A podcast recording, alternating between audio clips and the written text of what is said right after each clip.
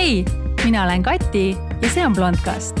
selles podis arutleme me teemadel suhetest ettevõtluseni, enesearengust botoksini ning kõigest muust, mis ühte ägedat iseseisvat naist huvitada võiks. kõike seda otse, ausalt ning huumoriga. mu piltidel võib küll olla filtrit, kuid jutus mitte iialgi hei, hei, hei, hoolimata sellisest natukene nutusest ilmast, ma loodan, et teil läheb kõikidel väga hästi. ma ise arvan, et need ilmad on super selle jaoks, et teha erinevaid asju ära. minul vähemalt on küll niimoodi, et kui on väga soe ja väga ilus ilm, siis on kogu aeg selline nagu FOMO on peal, et appi, ma peaksin praegu olema hoopis õues, sest et kunagi ei tea, kui kauaks seda ilusat ilma veel jätkub. ja praegu on täpselt niimoodi hm, nii, maailm justkui nagu seisab, midagi pole vaja seal õues toimetada, väga mõnus, teen oma asjad ära. ja ma olengi siin praegu päris tegus olnud, et eh, nüüd eelmisel nädalal ma sain kokku siis nelja enda jaoks täiesti uue inimesega tuttavaks või kohtusin nendega siis neli ägedat power woman'it ja eile veel üks inimene, kellega ma kohtusin, täiesti uus eh, inimene ja ma naudin täiega uute inimestega kohtumist, ägedate, positiivsete, tublide naistega eriti. Ja esmaspäeval ehk siis üleeile ma palkasin endale lõpuks ka assistendi. Elu esimene selline kogemus. Äh, tükk aega väristasin, et ei tea, kuidas ja mida, et see tundus kuidagi nii ikkagi utoopiline, aga ma tean, et ma tegin õigesti, sellepärast et kui ma hakkasin oma kõiki neid to-do liste vaatama ja tegemata asjade hunnikut ja neid kõiki asju, mis mul on vaja teha ja ka kõiki ideid, mis ootavad realiseerimist, siis ma sain aru, et mul lihtsalt füüsiliselt ei olekski võimalik neid asju kõiki üksinda ära teha. Ja sain ka aru sellest, et mul ei piisa isegi ühest inimesest ilmselt või tähendab siis täpsemalt, mul on vaja äh, kahte täiesti erinevat tüüpi inimest, sellepärast et need rollid ja need asjad, mis mul on vaja teha või millega mul on abi vaja, on täiesti erinevad. Ja siis juhtuski nii, et endalegi ootamatult peale seda, kui ma olin esmaspäeval siis sõlminud lepingu oma assistendiga, ma sõlmisin teise lepingu teisipäeval ehk järgmisel päeval ja ma tunnen ennast praegu nagu väga hästi ja väga kindlalt, sellepärast et äh, juba need mõlemad inimesed niimoodi tegutsevad ja lammutavad siin juba paari päevaga, et äh, ma lihtsalt tunnen, et see võib olla minu jaoks elu muutev, et ma päriselt saan oma asjad ilusti käima, ma ei tunne, et ma olen nagu nii-öelda stuck sellepärast et mul tõesti see, see hunnik on siin kasvanud ja neid ideid on nii palju toodab peale, aga, aga lihtsalt päevas on teatud arv tunde, uni minu jaoks on ka väga-väga oluline ja une arvelt ma ei võta mitte kunagi tööaega, see on mul reegel. Äh, ma nimelt vajan tegelikult isegi minimaalselt üheks tundi und, et ma oleksin normaalne inimene, et see on igalühel väga erinev. lisaks sellele ma proovin siin loomulikult ka arendada endas sellist hommikuinimese mentaliteeti või arendada endas sellist rohkem hommikuinimest jälle, sellepärast et mul siin see suvi seda natukene siin keeras pekki, sellepärast et kuidas sa lähed magama, mingi kui kell on kümme ja õues on kolmkümmend kraadi sooja ja mega mõnus, eks ju, aga mul on siin uus üritus või uus selline siis, ma ei tea, üritus on selline loll sõna natukene, aga, aga plaan, kuidas seda siis nüüd jälle siin tiksutada varasemaks jälle. aga igatahes teine nendest inimesest, kelle ma siis tööle võtsin, on minu enda õde, ta on kahekümne ühe aastane, ta käib ülikoolis ja tööl kuid ikkagi jääb veel energiat nagu üle, et, et mind aidata. Ja mul on tema jaoks ka päris põnevaid selliseid ülesandeid ja minu jaoks on ka väga hea ka just seetõttu, et, et need ülesanded, mis ma talle andsin, on, on kihvtid just seetõttu, et meil on nii suur vanusevahe, et meie vanusevahe on siis kaheksateist aastat ja ja tal on sellist teistsugust nägemust võib-olla minu asjadest ja, ja see kindlasti täiendab et ühesõnaga, mul on nagu super hea meel praegu ja ma olen hästi-hästi rõõmus praegu nende muutuste üle, eks ma siis hoian kursis, et kuidas mul läheb, sellepärast et ma ei ole olnud kunagi sellises olukorras, kus, kus mul on assistent või isegi kaks, et, et eks ma siis annan, annan märku ja, ja vaatame, et kas see siis oli lõpuks hea mõte, ma arvan, et oli ja eriti just seetõttu, et mul on ju ka endal tegelikult siis see ettevõte, mis tegeleb äh, konsultatsiooniteenuste pakkumisega äh, Inglismaale äh, eelkõige ja siis peamine valdkond on siis selline Skandinaavia joogiturg ja, ja sellega seoses mul kulub töötunde, tööpäeviti siin selline kuus kuni kümme tundi päevas juba nagunii. et kõik muud asjad, mida ma sealt kõrvalt siis teen, olgu see podcast, olgu see mu kinnisvara, mingid muud ideed, et need kõik tegelikult noh, võtavad siis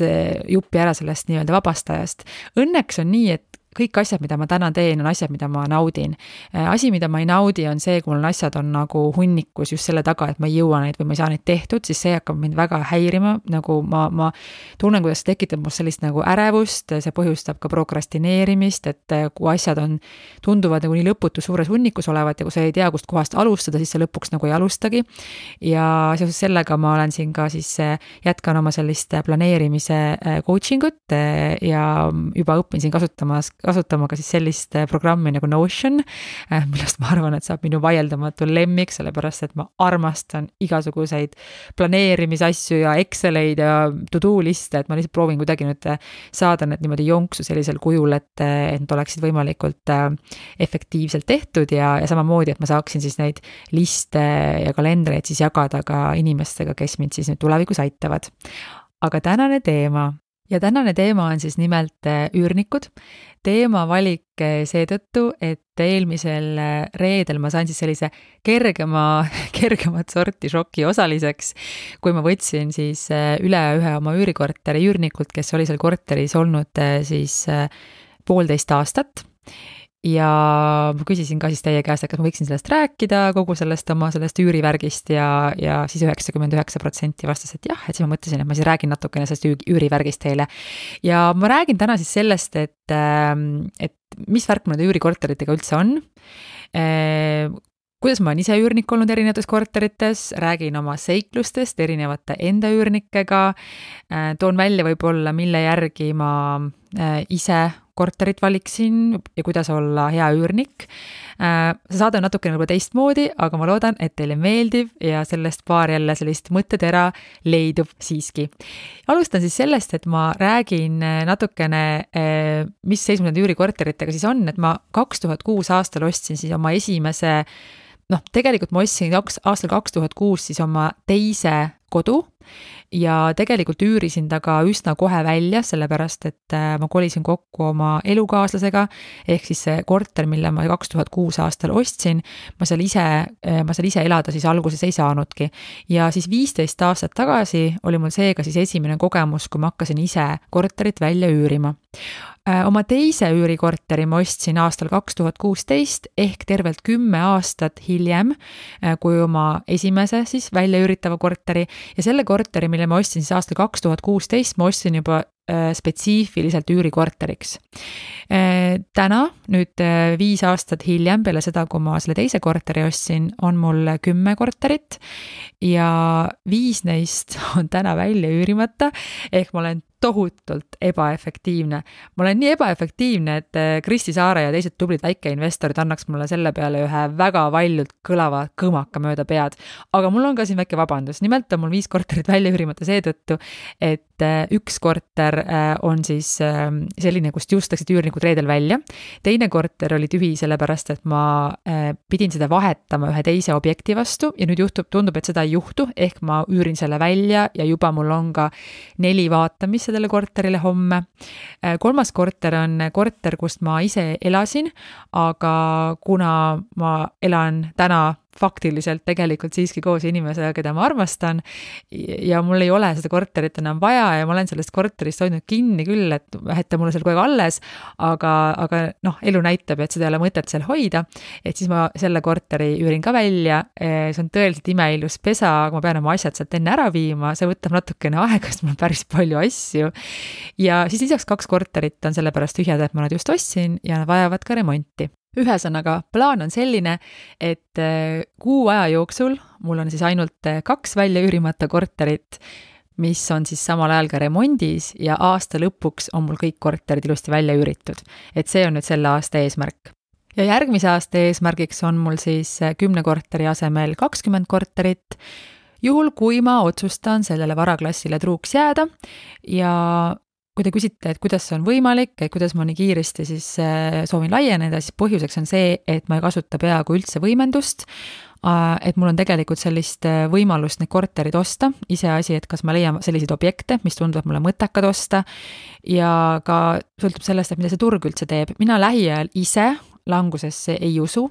nii palju, kui ma olen siin uurinud ja kasutanud sihukest selget loogikat, ma ei näe, kust see võiks tulla. ja pikaajaliselt ma ka arvan, et ikkagi selline kinnisvara hoiab oma väärtust ja ka tõuseb väärtuses. ehk mulle see varaklass meeldib, võib-olla ka sellepärast, et ma ei tea, ma ei tea, mis värk see on, see ei ole sellepärast, et see on Eesti rahvussport, et mingid üürikorterid on, aga mulle nagu meeldib midagi konkreetset omada ja mulle meeldib siis korterite näol omada ka siis midagi sellist kena, et, et ma tean, et rahaliselt ma oleksin palju efektiivsem, kui ostaksin selliseid hästi pisikesi kortereid, mis võib-olla isegi ei pea olema üldse absoluutselt mingis heas olukorras, aga mulle lihtsalt ei meeldi sellised korterid, mulle, mulle meeldib see tunne, kui ma oman nagu head kinnisvara. Ja eks sellises valdkonnas sellised väiksed ups and downs'id käivad nagu asja juurde, et see turg võib teha tegelikult ükskõik mida, aga pikaajaliselt äh, ma arvan, et see on hea, hea koht siis, kus, millega siis tegutseda ja kus oma siis varasid hoida ja neid kasvatada aga ma siis räägin natukene ka sellest, et eh, kuidas ma ise olen üürnik olnud. ja üürnik olen ma ise olnud siis elus päris palju, esimest korda ma olin üürnik, kui ma olin viieteistaastane Paldiskis äh,. hakkasin siis korterit üürima endale, ühetoolist korterit, eh, käies nädalavahetusel siis tööl äh,. ma vist rääkisin ka kuskil osas, et ma ühe, viieteistaastaselt juba hakkasin üksi elama äh,, nii kaua siis, kuni mul tekkisid paanikahood ja tänu sellele ma kolisin vahepeal oma vanemate juurde tagasi kuid siis pärast seda, kui ma sain tervemaks, ma siis võtsin endale teise üürikorteri, mis oli jällegi Paldiskis. aga seal ma väga kaua ei olnud, sellepärast et peale keskkooli lõppu äh, ma sain siis tuttavaks äh, äh, vabandust, et keskkooli viimases klassis ma sain siis tuttavaks oma mehega ja siis pea, peale keskkooli lõppu ma kohe ka kolisin Paldiskist välja igatahes minu teine üürikorter äh, oli äh, Mustamäel kunagi äh,, kui ma olin koos oma teise mehega. meil kummalgi ei olnud siis äh, oma korterit või oma kodu ja ma mäletan sellest üürikorterist seda, et see oli äh, Mustamäel, ta oli ikkagi selline uus arendus tol ajal, ma räägin aastast äh, kaks tuhat neli. ja see inimene, kes selle korteri välja üüris, see naisterahvas oli seal elanud vist ise sees umbes aasta ja ta läks välismaale tööle ja see oli põhjus, miks ta selle korteri välja üüris kuigi see oli väga ammu, siis ma mäletan selgelt, äh, et kuidas ta andis meile sellise detailse kausta kõikide hooldusvahenditega, et eh, kuidas hooldada pliiti või ahju või külmkappi või tal olid alles siis kõik dokumendid, ta oli väga hoolikas, et tal oli väga oluline, et me seda korterit hoiaksime hästi, sest et see oli tema kodu ja ta oli seal ise elanud. ja sealt tuli ka selline õppetund mulle, et eh, ka nagu üürnikuna tegelikult või üldse, kui ma vaatan kortereid, kas näiteks ka, kui ma reisin mõnikord niimoodi, et ma kasutan Airbnb-d, et ma üldiselt eelistan neid korterid, mis on tehtud enda jaoks või kus inimene on ise elanud, sellepärast sellepärast et äh, need korterid, mida tehakse puhtalt välja üürimise, üürimise siis eesmärgil, on tihti sellised nagu a la papist mööbliga ja suht niimoodi suvalt kokku lapitud võimalikult odavalt ja seal on ka nagu selline noh, sa, sa tunned seda odavust nagu see on lausa selline karjuv odavus, et et kõik minu sellised kogemused näitavad eh, siis ajalooliselt seda, et eh, minul vähemalt on niimoodi olnud. ja, ja seega, kui on seal keegi päriselt sees elanud, ma mõtlen kasvõi seda korterit, kus ma nüüd ise elasin ja mille ma nüüd välja üürin, et et noh, ma ise mõtlen ka, et kuidas ma seda nüüd teen, et ma olen tõesti ostnud sinna nagu nii kallid, ma ei tea, madratsid näiteks, kui ma vähegi saan lubada endale, sellepärast et ma ju magan päris palju, eks ju, see on väga oluline, ma ei hakka seda voodit või madratsit sealt välja tarima, aga, aga nad on väärtuslikud, see köögitehnika on väärtuslik, mu pesumasinad või kuivatid või diivanid, nad on kõik nagu väga hoolikalt valitud, et et ma olen tõesti teinud seda enda jaoks, et kui ma teen üürikorterit, ma vaatan ka loomulikult, kõik oleks maitsekas ja ilus, aga ma suhtun sellesse siiski kuidagi nagu teistmoodi. et, et need diilid, mis ikkagi saab niimoodi, et inimene on see korteris ise ja enda jaoks teinud, et, et on kuidagi jah, mulle endale tundub, et natukene sellisemad nagu paremad diilid mitte võib-olla alati, aga lähtudes jälle omast kogemusest, on mul selline, selline eelistus. ja siis äh, Mustamäe korteriga ma täpselt ei mäletagi, seal noh, me olime võib-olla mingi poolteist aastat, äh, niikaua kui ma ostsin siis oma esimese enda kodu, äh, kuhu me siis pärast seda kolisime. Vahepeal mul üürikorteritega mingeid muid tegevusi ei olnud kui see, et mul oli üks väga selline raske ja keeruline suhe,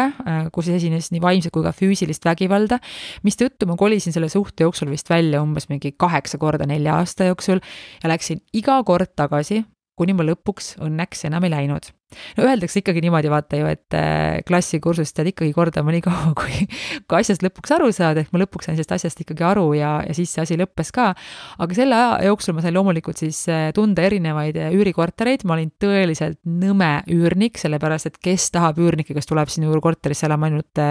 kaheks kuuks. maksin iga kord siin mingisuguseid vahendustasusid maakleritele, et ega ta nagu finantsiliselt oli üsna selline halb, halb variant üldse või üldse kogu see kammaja oli väga halb variant. Enda sellisesse vanasse koju ma minna ei saanud, kuna see oli välja üüritud. Ja üürnikku ma välja ei hakanud ka tõstma, aga noh, ühesõnaga ma sain selle aja jooksul ka kogeda siis erinevaid üürikortereid ja ja seetõttu ka see minu märkus, mis puudutab siis korterid, mis on siis tehtud väljaüürimiseks või kortereid, mis on siis tehtud enda jaoks ja siis välja üüritud siis mul on olnud üürikorter Itaalias, äh, see oli hoopis teistsugune kogemus, sellepärast et täiesti uures riigis loomulikult ka ju polnud aimugi nendest piirkondadest või kus ma peaksin olema, kuhu ma sooviksin kolida. Äh, lihtsalt, et turvalisuse mõttes või et mitte väga mööda panna, ma siis kolisin nagu võimalikult kesklinna, ehk Itaalias ma elasin põhimõtteliselt selle Duomo või selle katedraali nagu suht kõrval, et mul oli sealt vist viis minutit jalutada sinna platsi all olevasse metroopeatusesse ja see korter või üldse see Itaalia kogemus oli sel-, väga huvitav seetõttu, et äh, ma vist kolistasin läbi mingi kaksteist korterit ja ikkagi see vana selline, ütleme, et vanad majad ja väga ilusad kõik näevad välja, kõik need noh, aknad ja kus on ikka need suured tuulevahed, eks ju, sees ja heli kinni ei pea ja kogu see selline, et, et see oli nagu väga-väga raske leida endale sellist nagu normaalset korterit. kuni ma lõpuks leidsin korteri, kus oli jäetud siis nagu selline vana, vanalinna selline fassaad, aga see maja selle fassaadi taga oli siis täiesti uus, ehk ta oli põhimõtteliselt nagu uus arendus. ja kuigi see oli tehtud siis väljaüürimise eh, eesmärgil, eh, see korter siis sellel omanikul ilmselt, eh, siis ta oli nagu tutikas, ehk enne mind polnud seal mitte keegi elanud ja oli tehtud tõeliselt kvaliteetselt ja väga modernselt. ehk mul täiega vedas ja ma sain endale väga-väga hea üürikorteri, mis oli pisikene, aga ta oli tõeliselt ilus ja modernne ja ükskõik, et kui ma peaksin ka täna korterit vaatama mul oleks ilmselt nagu sellist kolm asja, mida ma vaataksin, et, et asukoht ilmselgelt, et logistiliselt siis oleks nagu hea, siis see, et oleks puhas ja värske. et minul ei ole oluline näiteks see, et mul oleks väga suur see koht, aga just see, et see tunne, mis seal oleks, oleks selline puhas. et oleks selline võidunud või sellise eelmise üürniku või omaniku sellist nagu räpasustunde, et oleks selline nagu puhas. ja kolmandaks ka nagu turvalisus, et oleks seal turvaline olla, et äh, oleks korralik maja, korralik välisuks, korralik korteriuks, korralik tänav, eks ju. aga see oli väga põnev seetõttu, et, et loomulikult nende korteritega on hoopis teistsugused siis reeglid, maakleritega hoopis teistsugused reeglid reeglid. Äh, Itaalias nõuti siis äh, kolme kuu deposiiti, äh, lisaks sellele maakleri tasu, korterit siis käidi vahepeal ka korralikult vaatamas ja nõuti ka alguses, taheti väga saada ka siis sellist tööandja käendust, mida ma lõpuks suutsin siis nagu ära snihverdada, sellepärast et minu tööandja selliseid nagu käendusi kergekäeliselt ei jaganud. aga see oli jah, palju keerukam, et Eestis mulle tundub, et üürikorterit rentida on ikkagi siiski üsna lihtne.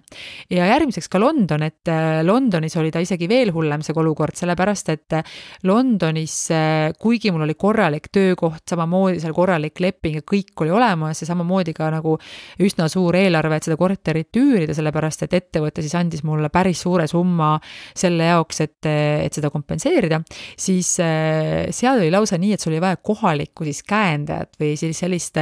kodanikku, siis kohalikku siis Inglismaa kodanikku, kes siis oma allkirjaga nagu siis sind justkui nagu käendab, et tema vastutab nagu sinu eest, et kui sa juhuslikult ära kolid või ära lähed, et siis äh, sellist inimest oli vaja, samamoodi siis lisaks see kolme kuu siis äh, deposiit, aga korteritega oli seal üldse väga kummaline see, et kui korter juba välja pandi, see kuulutus, siis võis olla tihti juba liiga hilja, et see korteriturg liikus seal nii kiiresti, et kui kuulutus läks ülesse, siis juba samal päeval vaatama minnes oli niimoodi, et ei, meil juba korter on läinud, ehk ma siis lõpuks tegin nii, et ma marssisin lihtsalt lõpuks pisar silmas kusagile kinnisvarabüroosse sisse ja ütlesin, teate, et aidake mind. Ja siis mingi maakler oli, et teate, mul just toodi ühed võtmed, et ma ei ole ise ka veel seda korterit näinud. ja siis läksime siis tipa-tappa koos seda vaatama, kuna ta oli üsna selle maakleri büroo kõrval ja see oli täpselt ideaalne korter ma alati Londonis kuidagi, ma seda asukohta ei osanud nagu nii hästi selles mõttes vaadata, et äh, samamoodi ma olin Londonis enne, enne käinud siis äh, ainult äh, kaks korda oma elu jooksul ja mõtlesin, et kuhu ma tahaks minna, mis on sellised popid kohad, ägedad kohad, okei okay Kensington, Chelsea, väga fancy, seal on need ilusad valged majad, sammastega majad, sellised Londoni majad, kus kõik pilte teevad ja ma otsustasin, et ma tahan minna siis sinna elama. Loomulikult rahaliselt oli see kallis koht, aga ma mõtlesin, et kuna ma sinna nagunii lähen ajutiselt, et siis ma võtan sellest maksimumi, et ma lähen ja elan seal. Äh, mul on hea meel, et ma seal olin, see oli tõesti väga ilus piirkond, kõik need pargid, mis seal on ja need kohad, söögikohad, kõik, et super linnulaul akna all, samal ajal nagu hästi mugav liikuda igale poole. Aga ütlen siiski, et äh, arvestades seda, et ma käisin ka siis Londonis äh, kellast kellani tööl, ehk siis mu tööpäev algas kell üheksa ja lõppes kell viis, siis logistiliselt oli see täielik õudusunenägu, noh, tegelikult ma natukene nüüd liialdan, sellepärast et mul läks kodust kontorini nelikümmend minutit, mis ei ole Londoni mõistes palju, kuid siiski see siis hõlmas endas siis metrood ja siis sellist ka metroovahetust hommikuti, et põhimõtteliselt sõitsin hommikuti siis nelja erineva, erineva metrooga, mis on täiesti normaalne Londonis sõidad kõik metrooga, aga lihtsalt, et kui ma oleksin kolinud kontori kõrvale, kus ma tegelikult veetsin kõige rohkem aega, see oleks olnud nagu palju mõistlikum, sest minu kontor oli siis sellises kohas nagu London Bridge, äh, London Bridge'i juures on siis äh,, oli selline äh, maja, mille nimi on The Shard, see on Euroopa siis äh, kõige kõrgem hoone, vähemalt siis oli, ma ei tea, kas see täna on, ma arvan, et täna on ka, selline kolmnurgakujuline, selline hästi kõrge maja seal oli siis minu kontor ja see piirkond oli ka selline jõudsalt arenev ja tegelikult äh, siis ma saingi nagu aru, et, äh, et natukene ma tegin rumalat just seetõttu, et kuna ma põhiliselt käisin iga päev kontoris, ma oleksin pidanud selle järgi selle korteri vaatama, sellepärast nädalavahetusel oleks mul olnud nii lihtne sõita sinna piirkonda, mis mulle nagunii meeldib ja minna sinna brunch'ile ja sinna jalutama. aga noh, läks nii. ja Londonis oli mul ka siis äh, kogemus elada koos teise inimesega, ehk siis, siis korterinaabriga siis Eestis minu äh, siis veel tuttav äh, või siis sõbranna tuttav äh, oli samamoodi siis huvitatud Londonisse kolimast just seetõttu, et laiendada oma äri. Ja me otsustasime, et me siis elame koos, sellepärast et mina arvestasin, et ma olen nagu ena-, pool aega kindlasti Londonist ära, ma olen tööreisidel, ma käin vahepeal kodus ja samamoodi, kuna tal on siin ärid Eestis, siis tema samamoodi pool aega Eestis. ehk me siis kuidagi arvestasime, et me tegelikult vedame koos aega umbes mingi kolmkümmend protsenti oma ühisest noh, ajast, mis me seal Londonis oleme, et see tundus nagu väga hästi töötavat. ja väga hästi sain ka Londonis kuidagi aru sellest, et, et kuidas tegelikult me reageerime erinevate inimestega, et kui sa arvad, et sa oled justkui mingi inimene või näiteks kui sa oled näiteks suhtes mehega, et vot ma olen selline inimene. Ja siis oli väga huvitav, kuidas siis selline kooselu selle siis tänaseks minu väga kalli sõbrannaga tõi välja hoopis teised omadused, ehk ma võtsin täielikult teise rolli ja ühel hetkel ma sain aru, et appi ma olen mu abikaasa. et selles mõttes, et ma võtsin nagu sellise rolli, nagu minu mees tavaliselt võtab minuga või ma muutusin täiesti teistsuguseks inimeseks nagu selles koosluses, kus me siis nagu koos elasime, et, et see on nagu,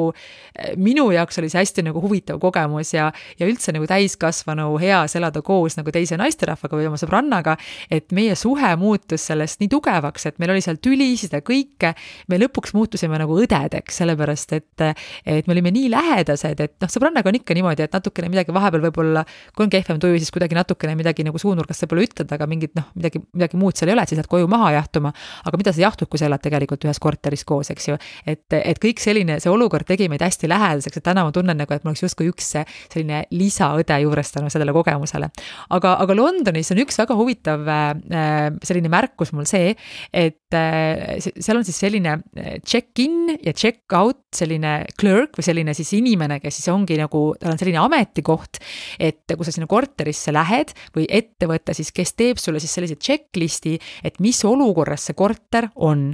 ja selle pildistatakse siis loomulikult üles iga viimane kui täke ja plekk ja, ja siis sa pead ise seal ka vaatama, et kas kõik on õige, sa kirjutad selle alla ja kõik see, mis seal kirjas ei ole, läheb pärast sinu kapsaaeda ehk siis sa maksad sinna kolme kuu deposiidi ja kui pärast tuleb see nii-öelda check out eh, ja see inimene läheb uuesti seda korterit kontrollima, siis iga viimane kui täke, mis ei olnud enne kinnitatud ja kirjas, läheb su deposiidist maha. et, et lausa läheb maha nagu päris kolinaga, et nii palju tuttavaid, kui ma kellegagi nagu rääkisin, mulle tundus, et see on isegi selline nagu lisaraha eh, teenimise vahend lausa või selline eh, noh, noh, täiesti nagu nad teevad seda kohe nagu noh, selline nagu normaalne amortisatsioon või selline naturaalne kulumine isegi nagu ei ole nagu teema seal väga, et seal on ikkagi noh, see on väga karm, eks ju. ja ma mäletan, et kui ma sealt korterist ära läksin, et kuna ma ikkagi kooner ka olen natukene ja kellelegi asjata maks-, maksta ei taha, ma küürisin selle korteri puhtamaks, kui ta oli üldse kunagi olnud ka siis, kui me sinna kolisime. ta oli tõesti üliilus, ülikorras, meil olid lumivalged seinad, mis olid lumivalged ka siis, kui me sealt ära kolisime ja siis teatab mulle siis see inimene, kes seda korterit peab vastu võtma, et seinad tuleb üle värvida. ma ütlen, et noh, nagu vabandust, aga, aga noh, siin pole ains-, ainsatki mitte midagi nagu. ei, Londonis on meil selline reegel, et peale igat üürniku vahetust me värvime seinad ära ja hoolimata sellest, et midagi viga ei ole, me ikkagi värvime need seinad ära. noh, tundus täiesti ebaloogiline, aga noh, võtsin selle raha mult maha ja pärast ma lugesin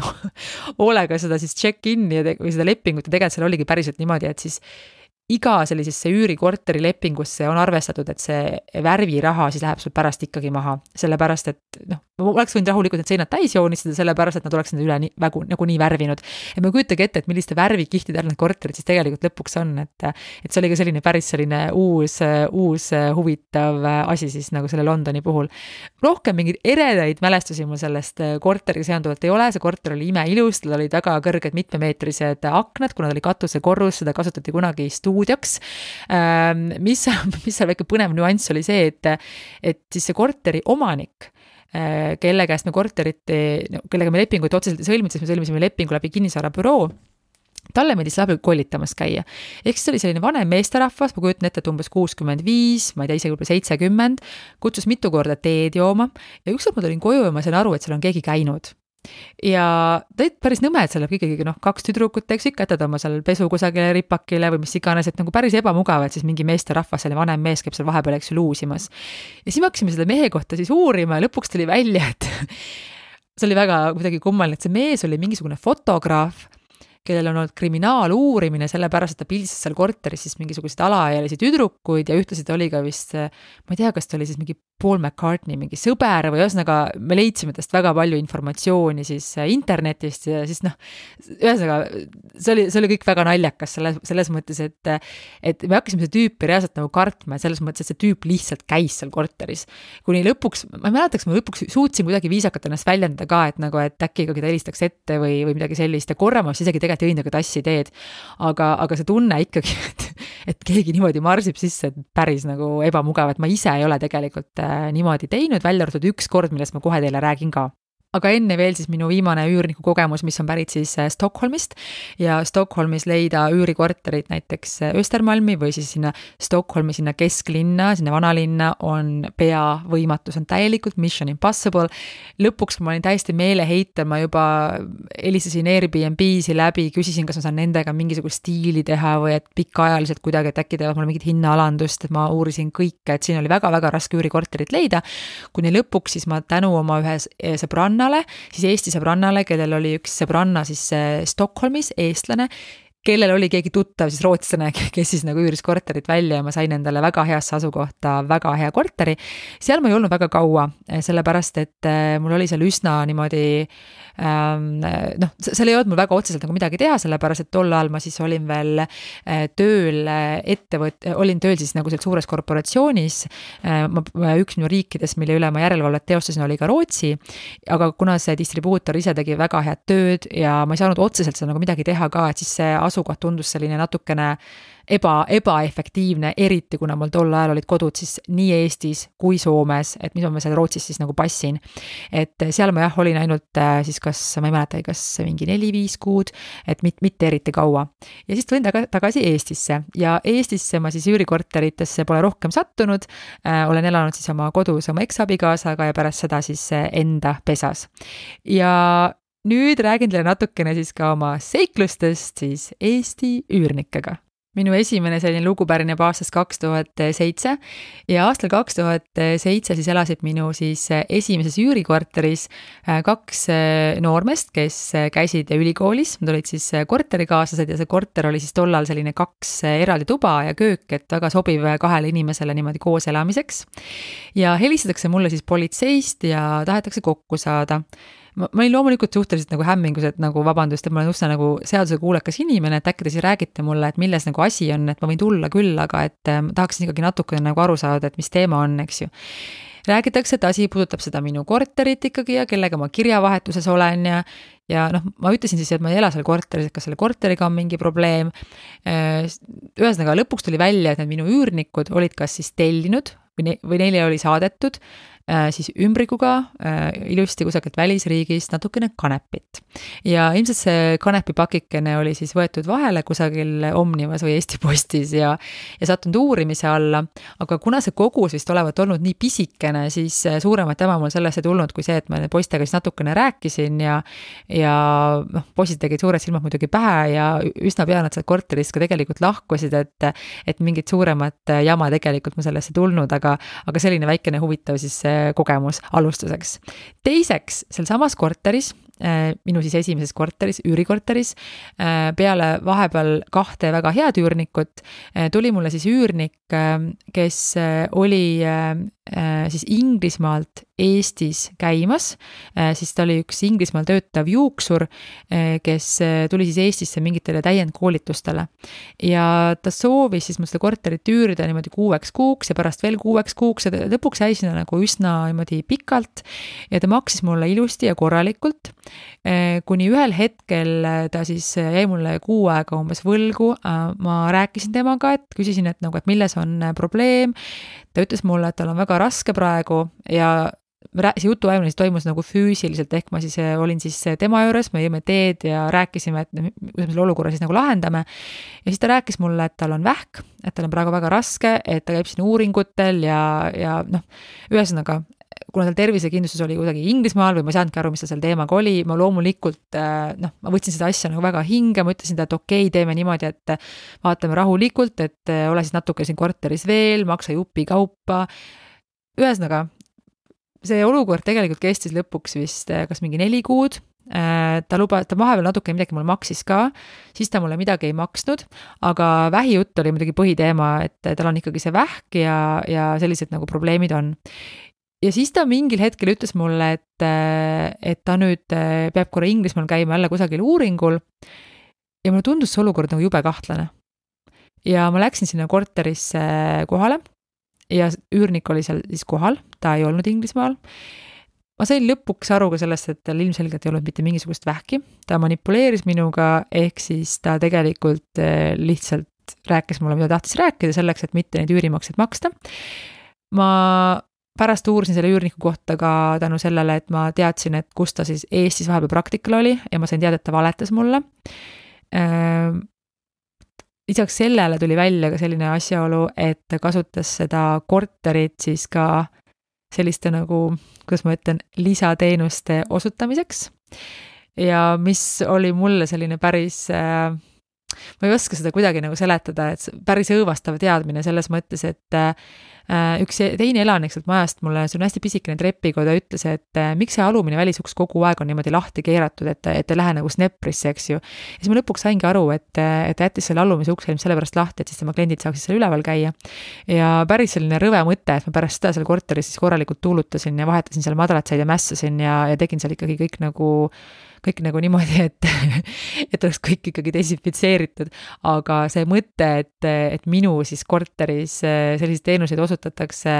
samal ajal, kui inimene ise mulle valetab, äh, vajutab siis selliste nuppudele, sellise haletsusnuppudele, et äh, ma justkui sain nagu aru, et et ma ei tohi selle teemaga enam kaasa minna, aga ma ütlen ka seda etteurutavalt, et olen läinud. ja lõpp ja kõik hea, et sellest üürnikust ma siis vabanesin siis selliselt, et ta ühel hetkel lihtsalt kadus ära. Äh, ma vahetasin lukud, äh, koristasin korteri ja ta on mulle siiamaani võlgu, ma olen selle raha nagu maha kandnud, selles mõttes, et ma ei usu, et ta mitte kunagi seda raha mulle ka tagasi maksab. aga ütleme nii, et see oli jälle selline väikene kooliraha. siis minu järgmine kogemus on selline, et äh, noor paar, hästi kena paar, nad küsisid minu käest ühel hetkel, kas nad tohivad võtta endale väikse koera ja et äh, koera beebi, eks ju, ja kasvatavad hästi ja ma ütlen ausalt, et minul ei ole isiklikult siis üürileandjana olnud mitte kunagi probleemi selles mõttes loomadega, et äh, kui loomad on hästi kasvatatud, siis ma ei näe, et miks nad ei võiks seal korteris olla. mul ei ole seal mingisugune, üks, ükski üürikorter ei ole mingisugune palee mingi üle kullatud ja pitsist ja et noh, nad, nad on nagu ilusad, aga tavaliselt normaalsed korterid, et ma, ma tegelikult mõnikord ei ole nagu aru saanud, et miks see, miks see on nagu inimestele probleem või üürileandjatele võin ka sellest kohe rääkida, miks on probleem aga, aga ühesõnaga ma ütlesin, et andku minna, et see koer on jumalast okei teil võtta. kuni siis ühel hetkel tegelikult oli niimoodi, et ma siis läksin äh, nagu kokku saama äh,, me vist pikendasime lepingut ja mulle tuli üks naaber siis peaaegu koridoris kallale, üks vanem naisterahvas, kes ütles, et äh, et kui ma kohe seda olukorda ära ei lõpeta, et siis ta võtab midagi ette, et seda korterit kuidagi sundvõõrandada. ja ma ei saanud nagu aru, et mida ta nagu räägib ja siis ma sain aru, et see koer, kuigi ta oli kogu aeg vait ja ta oli nunnu ja ta oli armas sel ajal, kui need üürnikud olid kodus, siis iga kord, kui ta jäi üksi, ta haukus lakkamatult, lakkamatult iga päev. ja kuna see majas elas ka pensionäre, kes on päeval kodus, siis need vaesed pensionärid pidid seda kuulama hommikust õhtuni. ja need üürnikud olid saanud siis juba kirju, neile oli öeldud, aga minu eest, et seda olukorda siis varjasid. ja kuna mingit lahendust sellele olukorrale ei leidunud, et nad ei suutnud seda koera nagu vait, vait saada, siis see asi päädiski sellega, et ma seda lepingut nendega siiski ei pikendanud ja pidin üürniku seekord kord välja vahetama. et eh, seda jah, ma nüüd tulevikus oskan nagu jälgida, et, eh, et see üks asi on jah see, et see koer või kass ei siis ei ruineeriks või rikuks siis sinu mööblit või põrandat, aga teine asi on ka see, kõik need hääled, eks ju. et, eh, et see haukumine võib naabritele tõesti nagu noh, ütleme, kui naabrid on päev otsa kodus ja sa kuuled kogu aeg seda haukumist, et see võib täiesti nagu hulluks ajada, et see oli minu jaoks ka selline väikene õppetund siis mul on olnud selline üürnik, kellel läks külmkapp katki. Läks külmkapp katki ja loomulikult, et noh, kuidas sa süüdistad üürnikut, külm, külmkapp läks katki, et ma ütlesin, ma vahetan külmkapi ära. ta helistas mulle, oletame, et ma ei tea, kolmapäeva õhtul, et külmkapp on katki ja juba reedel tal oli tegelikult siis tutikas äh, külmkapp olemas seal ja ta helistab mulle, ütleb, et tal on vaja väga kokku saada. Lähen talle siis külla, laupäeval lähen tema juurest läbi, ta näitab mulle siis äh, aknalaua peale tõstetud, tal oli seal poolik pakk hapukoort, piim, ma ei tea, paar, paar sellist asja veel ja siis räägib mulle, et äh, kõik need asjad olid tal enne külmkapis, nad on praegu pahaks läinud, see on talle rahaline kahju ja ta palus, et kas ma saaksin need talle üürist maha võtta. ma võtsin talle üürist maha ma tõesti räägin, see summa oli vist mingisugune, ma ei tea, ma ei mäleta, kas mingisugune kaheksa või üheksa eurot. aga et inimesed isegi noh, lähevad sellistesse asjadesse kunagi hoolimata sellest, et ma tal kahe päevaga selle külmkapi ära vahetasin ja andsin talle parema, suurema tutika külmkapi, et, et just selline tunne, et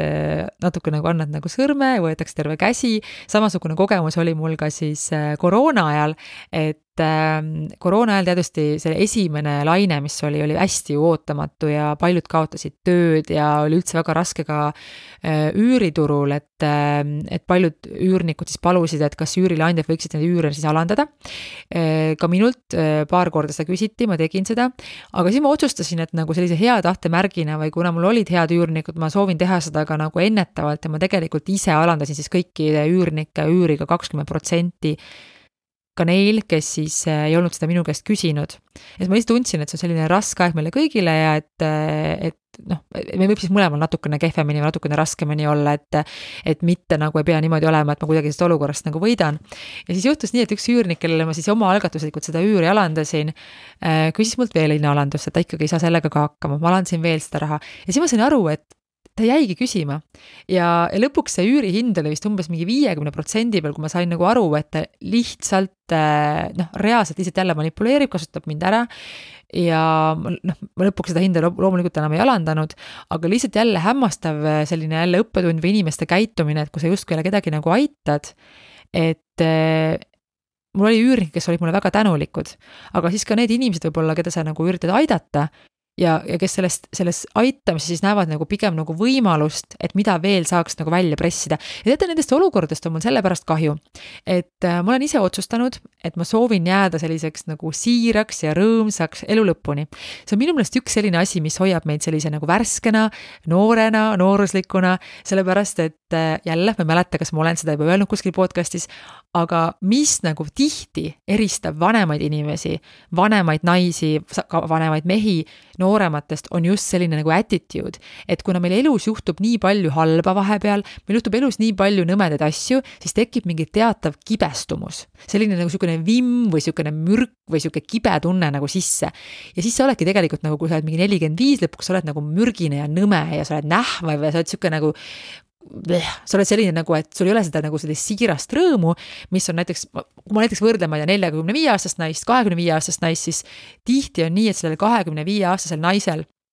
on väga-väga palju rohkem sellist elurõõmu ja siirust ja see on just see, mikspärast need mehed tahavad selle naisega koos olla. mitte sellepärast, et tal on pringimad rinnad võib-olla või tal on siledam näonahk, vaid just see, et temaga on lahe olla, ta on siiras, ta on armas, ta on, ta on äge. Sellel ajal, kui nagu need vanemad naised on sellised juba täis mürki ja kibestumas, sest nendega on nii palju pahasi asju elus juhtunud. ehk ühesõnaga, mida ma tahan sellega öelda, on see, et ma väga spetsiifiliselt olen seda ise nagu jälgimas, et ükskõik, mis olukorrad elus tulevad, ma ei võta neid enda sisse, sellepärast et ma ei taha selliseks muutuda, ma tahan olla elu lõpuni siiras ja ma tean, et osad nimetavad seda ka naiivsuseks, andke minna, et ma olen pigem naiivne, kui ma olen mingisugune kibestunud nõid. et, et igatahes ma, ma, ma tunnen nagu, et ma ei, ma ei tohi lasta nendel olukordadel seda nagu tekitada, et, et ma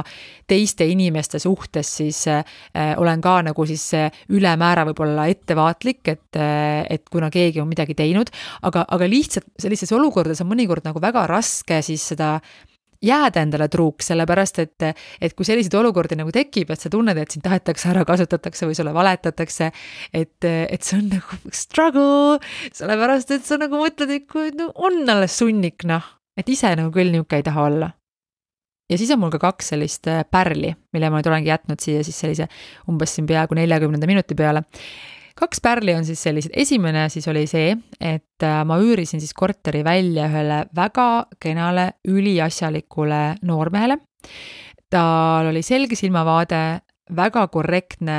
noh, tõeline džentelmen, üliviisakalt käituv, äh, no sa näed, et inimene lihtsalt reaalselt on nagu tark ja tubli ja, ja mul oli nagu ülihea sisetunne, kui ma seda korterit talle üürisin. Äh, üür laekus alati tähtajaks null probleemi. Äh, midagi oli, saatis mulle emaili, helistas, kõik super. ükskord aga sel talvel, äh, kui siin oli väga-väga suur lumi, ta helistas mulle täiesti teistsuguse häälega, ta oli nagu raevunud või nagu kurjast vaimust vaevatud ja, ja röökis, et miks nagu siis mina, siis mitte nagu tema, vaid mina, äh, mina, Kati, et miks mina pean maksma siis äh, näiteks äh, ühistule mingisugust parkimise eest raha, kui ühistu ei suuda isegi ära rookida siis parklast lund, et tema auto jääb sinna kinni ja et mina ei peaks seda raha ühistule hoopiski nagu maksma. ta ei olnud nagu minu peale vihane, vaid ta justkui nagu karjus nagu siis selle ühistu peale, aga ta oli nagu täiesti teistsuguse häälega, ta ehmatas mind tohutult ära. et selline situatsioon oli pärast seda jälle kõik jälle oli vaikne, üür laekus edasi, kõik oli korras, kuni siis äh, tuli mulle temalt äh, kõne äh, ükskord, kui ma jalutasin ja ta rääkis mulle, et tal on hetkel nagu raskemad ajad, et ta võib-olla jääb nädal aega üüriga hiljaks. mis mul oli väga okei okay,, sellepärast et ma hindan seda alati väga kõrgelt, et kui üürnikul on probleem, ta ütleb mulle sellest ette või ta räägib sellest mulle eelnevalt, sellepärast siis me saame koos otsustada, et mis me teeme ja ma olen olnud siiani ka väga nagu abivalmis. rääkisime veel maast ja ilmast, ma sain aru, mis, mis tal mured on, rääkisime erinevatest raamatutest, oli näha, et ta on lugenud siis peaaegu kõiki maailma raamatuid, et tõesti nagu noh, respekt. Ja, ja mul oli väga hea tunne kogu sellest loost kuni umbes eh, siis eh, nädala pärast ta helistas mulle jälle täiesti teistsuguse häälega ja hakkas mulle rääkima seda, et eh, kuidas tal praegu on nagu probleem, sellepärast et tal ei ole naist ja tal on nagu seksiga väga kehvasti, et ta on väga vähe viimasel ajal seksi saanud, et millist nõu ma talle annaksin. ilmselgelt ma lõpetasin selle kõne, ma ei tea, kas ta oli siis, ma arvasin, et äkki ta on joonud või midagi, ma ütlesin vabandust, aga see ei ole teema, millest minuga rääkida, et räägime järgmine päev, et ma lõpetasin selle kõne ilusti ära. pärast seda kui üür pidi laekuma, üüri ei tule ega tule. Läheb mööda aega, läheb veel mööda aega, kirjutan, helistan, vaikus. jälle kirjutan, helistan, vaikus. kuna mul on üürnikega tavaliselt selline kahe kuu deposiit, siis äh, ma kohe esimesel nädalal või teisel nädalal häirekella nagu äh, käima ei tõmba. kuid lõpuks see üürnik lihtsalt reaalselt kadus ära. Äh, ma hakkasin muretsema, ja kuna ma tõesti mõtlesin, et ma ei tea, mis temaga juhtunud on, ma isegi ei julgenud sinna korterisse üksinda minna ja läksin siis sinna oma mehega ja see korter nägi välja siis täielik katastroof, seal ei olnud kohta, kuhu astuda. see nägi välja nagu prügimägi, seal oli, ma ei, ma ei, ma ei saa öelda võib-olla sadu pudeleid, aga, aga viiskümmend pudelit kusagil vedeles mööda põrandat plekkpurki. Äh, seal oli näha plekkpurke, kust on suitsetatud kanepit, äh, siis teatud mingi lömmis selliste aukudega, nagu ma, ma tean, et midagi sellist tehakse kuidagi. ja, ja siis, äh, aga, aga tema pass ja laptop olid laua peal. ja teda ei olnud ja näha oli, et ta pole seal korteris käinud nagu väga pikka aega ja ma hakkasin siis mõtlema, et mis temaga on nagu võinud juhtuda, vaatasin, üritasin vaadata siis sotsiaalmeedias, kas meil on ühiseid tuttavaid, sain siis teada lõpuks mingi tuttava tuttava kaudu, et see inimene on kuskil välismaal kunagi vangis istunud. ja seoses sellega mõtlesin, et äkki ta on midagi siis paha teinud, helistasin politseisse. Politseist ma esialgu siis informatsiooni ei saanud, et ma oleks pidanud selleks tegema mingi avalduse kohale minema, et see on natukene selline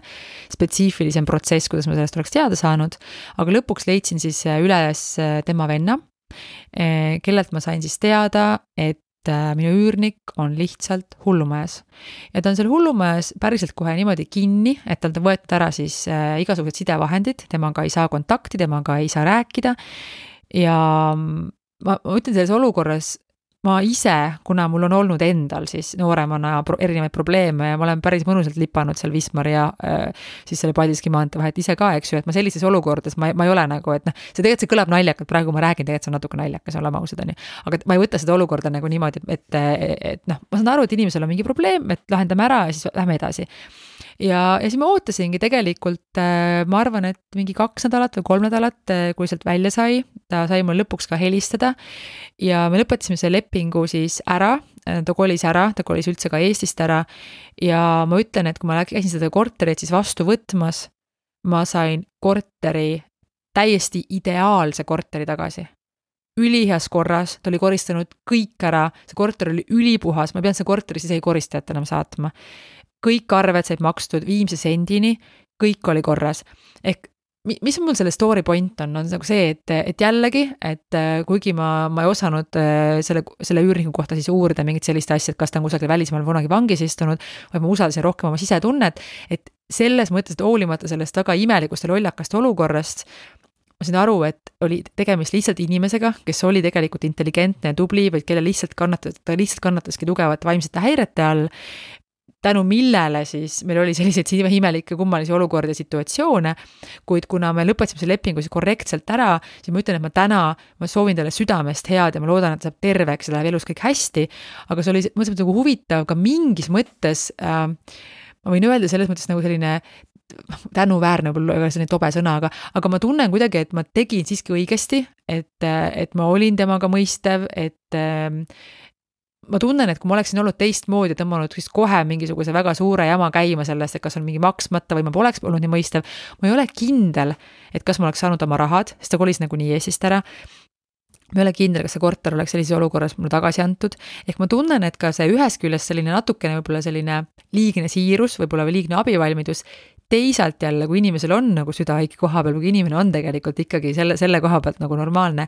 tasub ennast ära, sest et need inimesed ei taha ka tegelikult sulle nagu halba. Nad teevad sulle mõnikord halba, kui neil endal ei ole teist varianti. et jah, mul olnud siis see üürnik, kes meestele neid teenuseid osutas, kes mulle võlgu jäi, kuid tegelikult nende teistega ma olen siiamaani kõik asjad ilusti saanud ära klattida, sellepärast et neil endal, nad ei taha ise seda olukorda Nad võib-olla ise siis tunnevad, et see on ebaõiglane, kui nad minuga ebaõiglaselt käituvad ja viimane olukord on mul siis äh, sellest äh, reedest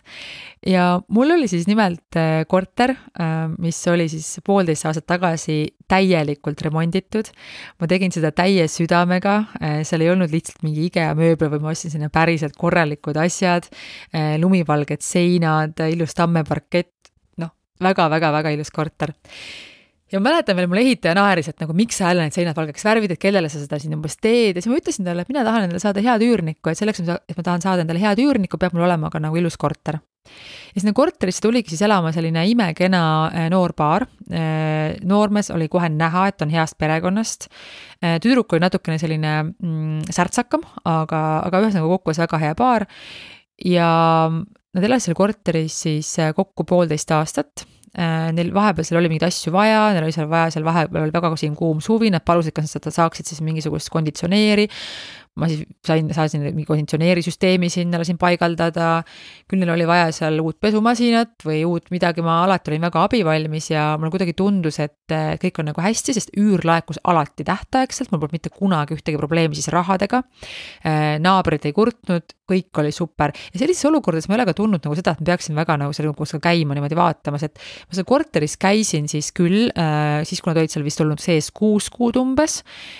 kuid siis viimane aasta ma seal korteris ei olnud käinud siis mõned nädalad tagasi helistab mulle siis see noormees, kes ütleb mulle, et tema soovib lõpetada siis ära selle üürilepingu ja tal on seda siis täielik õigus teha, sellepärast et üürilepingus siis äh, mul on, et äh, ühekuulise etteteatamisega saab lepingu lõpetada. ja loomulikult äh, isegi varem, sellepärast et pigem ma tahan oma rahad kätte saada ja üürnik läheb siis ära, kui ta soovib, kui see, et hakata seal midagi vaidlema, et ma selle koha pealt olen olnud ka üsna selline nagu paindlik ja leppisimegi siis kokku, et, et ilusti, et äh, siin augusti lõpupoole me teeme selle üleandmise ja, ja ta mulle ka ütles seda, et ta läheb lahku siis oma tüdruksõbrast, et tüdruk kolib siis varem välja ja tema pärast seda annab selle korteri mulle siis üle. selge, diil siis helistab mulle tüdruk siin nädala aja pärast, ütleb mulle, et, et äkki ikkagi nad ei lähe lahku, et, et äkki see poiss ikkagi mõtleb ümber, et, et ma ikkagi seda korterit nüüd ei valmistaks siin uueks väljaüürimiseks ette, et, et ikkagi nad ei lähe mitte kuskile, sellepärast et, et ju nad ära lepivad. siis helistab mulle see poiss, kes ütleb mulle, et ei, nad ikkagi ei lepi ära.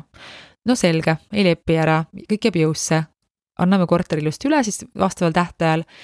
ja siis kaks päeva enne seda üleandmistähtaega helistab mulle see tüdruk ja ütleb mulle, et äh, ta ei saa, noh, tal väga nagu suur mure, sellepärast et ta ei saa sealt korterist ära minna, sellepärast et äh, tal on abort. ja ta ei, äh, ta lihtsalt ei, noh, ta ei suuda sealt korterist praegu kolida. naisterahvana, mina äh,, ma ei kujuta ette nagu midagi hullemat, loomulikult hakkasin mõtlema kohe sellele, kuidas seal on üks vaene neiu, eks ju, et äh, keda on maha jäetud, kes peab sellise väga raske otsuse vastu võtma ja ma siis ütlesin talle, et ole täitsa rahulik, et, et ma räägin siis selle sinu poissõbraga ise või siis tema ekspoissõbraga. helistasin siis tema ekspoissõbrale, ütlesin, et tead, sorry, aga et nüüd on nii, et teeme selle üleandmise ikkagi paar päeva hiljem, sellepärast et see ei ole inimlik seda inimest sealt praegu nüüd välja tõsta, et see paar päeva ei anna enam nagu mitte midagi või muuda nagu mitte midagi mille peale siis haarab telefonitoru hoopis siis selle noormehe isa, ja ütlen, et see noormees, eh, ma täpselt praegu ei mäleta, aga vähemalt kakskümmend viis oli kindlasti täis. ja ütleb, et ma võin asju edaspidi temaga ajada, sellepärast et eh, see tüdruk manipuleerib, see tüdruk valetab, eh, see, mis ta räägib, ei ole tõsi. ja et edaspidi ei ole vaja nagu nendega asju ajada, ei, samamoodi tema pojaga, et tema võtab selle asja nüüd üle okei okay., ma ei saa loomulikult mitte midagi selles olukorras teha, sellepärast et äh, leping oli mul siis selle noormehega, ehk siis äh, minu käed on siin nagu seotud, äh, minul on vaja see korter kätte saada. kui nemad sellega nõus ei ole, nemad tahavad lepingu lõpetada, siis loomulikult me lõpetame selle lepingu ära. siis reedel sain selle korteri kätte ja ma ütlen ausalt, et kui ma sinna korterisse siis sisse astusin, mis oli siis äh, lumivalge, kaunis, äh, uus mööbel, äh, ma, ma olin täielikult šokeeritud. ma ei oska selles olukorras kuidagi käituda, sellepärast et ma ilmselgelt oleksin pidanud olema väga palju konkreetsem, aga ma olin nagu lihtsalt ma olin, ma olin tegelikult lihtsalt šokis. jällegi, mul on kahe kuu deposiit, et ma saan aru, et seal ei piisa ilmselgelt koristamisest, et seal oleks pidanud siis värvima ära seinad. sest seintes mitte ainult ei olnud seinad kõik nagu määrdunud, vaid lisaks sellele olid ka seinad katki see olukord, mis seal köögis valitses äh, igal pool, seal oli, noh, ma ütlen päris ausalt, et mulle jäi selline mulje, et seda korterit selle pooleteist aasta jooksul ei olnud kordagi koristatud võib-olla, kui ma seal korra käisin peale kuute kuud, nad olid suutnud seal kuidagi niimoodi kokku lükata võib-olla, et, et midagi mul silma ei hakanud, kuid vähemalt aasta seda korterit ei olnud koristatud, sest selline äh, kultuurikiht, mis seal nagu siis oli, äh, oli muljetavaldav ja see oli hästi kurb. Sest hoolimata sellest, et ma ise pole ka mingi maailma kõige suurem pedant, Äh, siis ma ei saa aru, kuidas saab niimoodi elada, et kuidas saab elada sellises mustuses. ja ma ütlen ka ausalt, et äh, selle, pärast seda olukorra nägemist mul kadus ka igasugune sümpaatia selle tüdruku suhtes, hoolimata sellest, et äh, kas ta valetas või rääkis tõtt, sellepärast et näha sellises olukorras korterit, kus siis tema elas siis viimati ise üksinda sees siis see viimase kuu, see näitab inimese kohta nii mõndagi. Et äh, milline inimene niimoodi elab ja milline inimene annab tagasi teise inimese kodu või teise inimese vara sellises olukorras, kus äh, ükski sein ei ole ka enam valget värvi, vaid on täis niresid, pritsmeid, löga välisuks nägi välja selline, nagu isegi koroona ajal seepi ei eksisteeriks, ähm, noh, ühesõnaga täielik katastroof. Äh, ma siis ütlesin ka siis sellele isale, et äh, olukord on nüüd selline, et siin sellest lihtsast koristamisest kahjuks ei piisa, et ma pean deposiidist hakkama siis asju maha võtma. seal oli üht-teist veel kadunud korteris, midagi seal veel minema jalutanud, seinte värvimine, koristamine, muud asjad ka ma arvan, et see isa sai sellest olukorrast aru, sellepärast et äh, siis ta lubas selle korteri korda teha. ja ütlen, et ma sain need võtmed siis tegelikult tagasi, aga ma ei ole seda korterit veel näinud, et ma siis äh, homme vaatan selle korteri üle. mul on selline tunne, äh, mu sisetunne, et see ilmselt see noormees sai kodus natukene nahutada, sellepärast et tõesti, mul jäi mulje ka tema isast kui väga sellisest äh, korrektsest ja intelligentsest inimesest ja ilmselt ka selline õppetund nii pojale kui isale kui minule. et äh, siis mulle eelkõige, et ma pean seda korterit vahepeal vaatamas käima ja sellele noormehele ilmselt ka see, et edaspidi valida siis endale natukene paremini seda uut äh, tüdruksõpra ja võib-olla ka natukene tugevamat siis korda hoida, sellepärast, et ma ei räägi praegu tegelikult korra hoidmist, oleme ausad, me räägime praegu lihtsalt sellest, et seal lihtsalt oli rõve, seal lihtsalt oli rõve olla, ma isegi ei tea, kuidas seal võimalik nagu hingata, kui sul ei ole isegi nagu puhast õhku, sellepärast et sul põrandal on kiht. Et, äh, et ma arvan, et äh, neil kindlasti kodus oli mingisugune vastav jutuajamine ja mina ei pea siin nagu koha, kohut mõistma. mida ma tahan nagu öelda, on see, et äh, rahaliselt ei ole probleeme, sellepärast et kui see korter nüüd on tõesti siis sellises korras, et ma saan ta lihtsa koristamisega veel üle käia ja ta on korras, siis äh, mul on ka deposiiti, mida tagasi maksta ja ma rahaliselt ei ole nagu mitte midagi kaotanud ja ma saan selle korteri jälle välja üürida aga see paratamatult jah, siis toob kaasa selliseid äh, õppetunde. üks väga huvitav õppetund, mida ma tahan teiega jagada, on see, et äh, üle viiekümne protsendi minu üürnikest on olnud välismaalased. kõik need juhtumid, millest ma teile täna rääkisin, olid siis eestlastega mitte ükski Özge või Ahmed või Azem ei ole minu korteris niimoodi mürgeldanud. Äh, mul oli üks kord, sorry, üks kord tegelikult oli see päris naljakas. Äh, ma vaatan, kui ma leian selle, panen selle äkki Instasse ka homme. aga üürnik saadab mulle ükskord siis, äh, see oli siis nagu siis üürnik Sri Lankalt saatis mulle kirja või vabandust, Whatsappi siis sõnumi, et ta sai ju kirja nagu ukse vahele oli pandud nagu kiri ja ta ei saa aru, mis sinna nagu on kirjutatud ja tegi mulle foto sellest kirjast. Ja sinna kirja oli kirjutatud siis, see kiri oli päris kuri ja sinna oli kirjad kirjutatud, et tuvisid ei tohi toita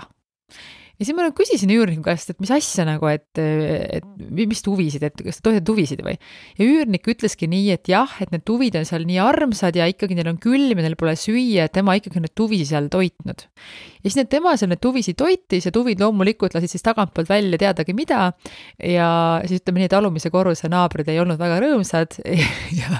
ja ühel hetkel, kui need üürnikud sealt lahkusid, mul olid seal ilusti kohal siis sellised kodustatud äh, tuvid. kuigi nad seal viimasel ajal neid enam ei toitnud, aga nad olid üsna nagu dresseeritud, et, et selline juhtum on mul tõesti ka olnud, aga ma sain aru ka sellest eh, tüdrukust, siis seal oli selline nagu siis eh, Sri Lanka selline baar, et ta tõesti siiralt, ta ei saanud aru, mida ta valesti teeb, et sest see on lihtsalt selline väike kultuuriline erinevus, eks ju, aga ma sain tõesti selle, selle korteri nagu ülipuhtalt tagasi ja kõike, et mul mingeid muid, muid issue'sid nagu ei olnud, aga selliseid väikseid naljakad asju võib tõesti vahel juhtuda välismaalastega. aga mitte ühtegi suuremat probleemi nendega pole mul olnud mul on alati nad korrektselt maksnud, nad on tulnud siia tööle mingitesse IT-ettevõtetesse enamasti ja mulle on ka mitu sellist välismaalast öelnud, et neil on raske korterit leida, et kas siis see maakler või omanik ei räägi korralikult inglise keelt või neile kardetakse korterit üürida, sellepärast nad on välismaalased või nad teistmoodi välja ja see teeb mind ka väga kurvaks. et mina täna ütlen, et minu kogemus on selline, et nendega mul on olnud siiamaani lihtsam, alati võib erinevat moodi minna ka, aga, aga tõesti, et selline väike tähelepanek lihtsalt, et kui keegi siin ka tegeleb korterite üürimisega,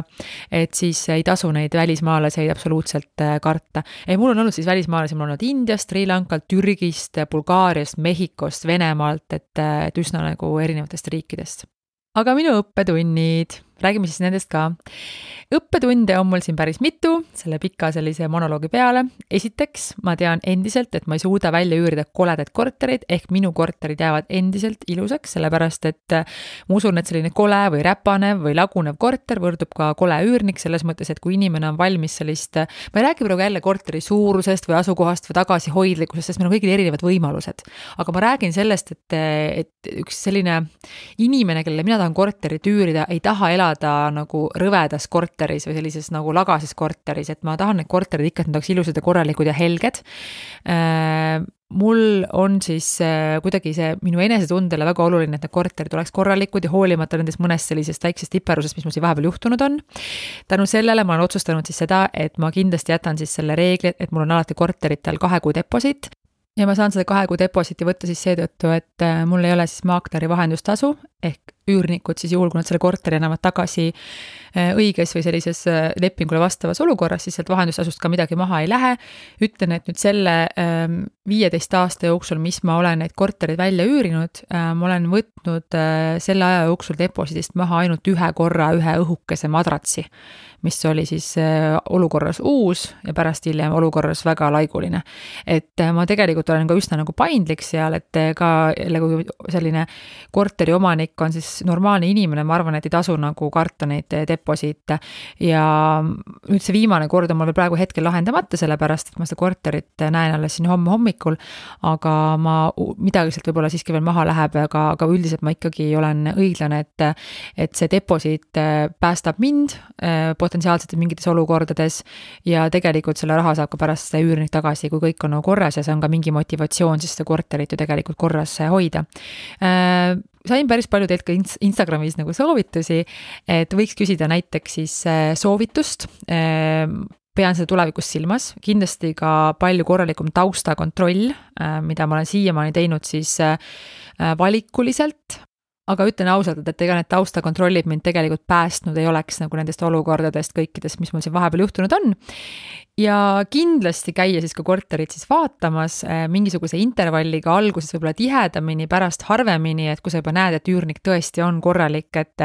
et äh, ma ei ole tahtnud nagu inimese isiklikku ruumi siiamaani sekkuda, aga nüüd see viimane kogemus pani mind küll mõtlema, et ma peaksin seda tihedamini tegema. samamoodi keegi soovitas mulle Instagramis ka seda, et ma peaksin panema või kuskil riigis, ma ei mäleta, kas see oli siis äh,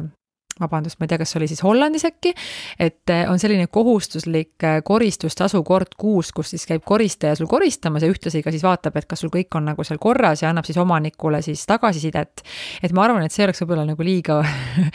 uudne lähenemine võib-olla, et, et ma sellise, sellise viiskümmend eurot kuus sinna nagu juurde panen siis puhtalt koristamise pärast, aga ma mõtlen sellele, et see ei pruugi olla halb mõte. iseenesest see mõte on päris, päris huvitav Eh, samamoodi ma mõtlesin, et lepingusse siis panna siis sellised eh, koristustasud eh, erinevate räpakuse astmetega, et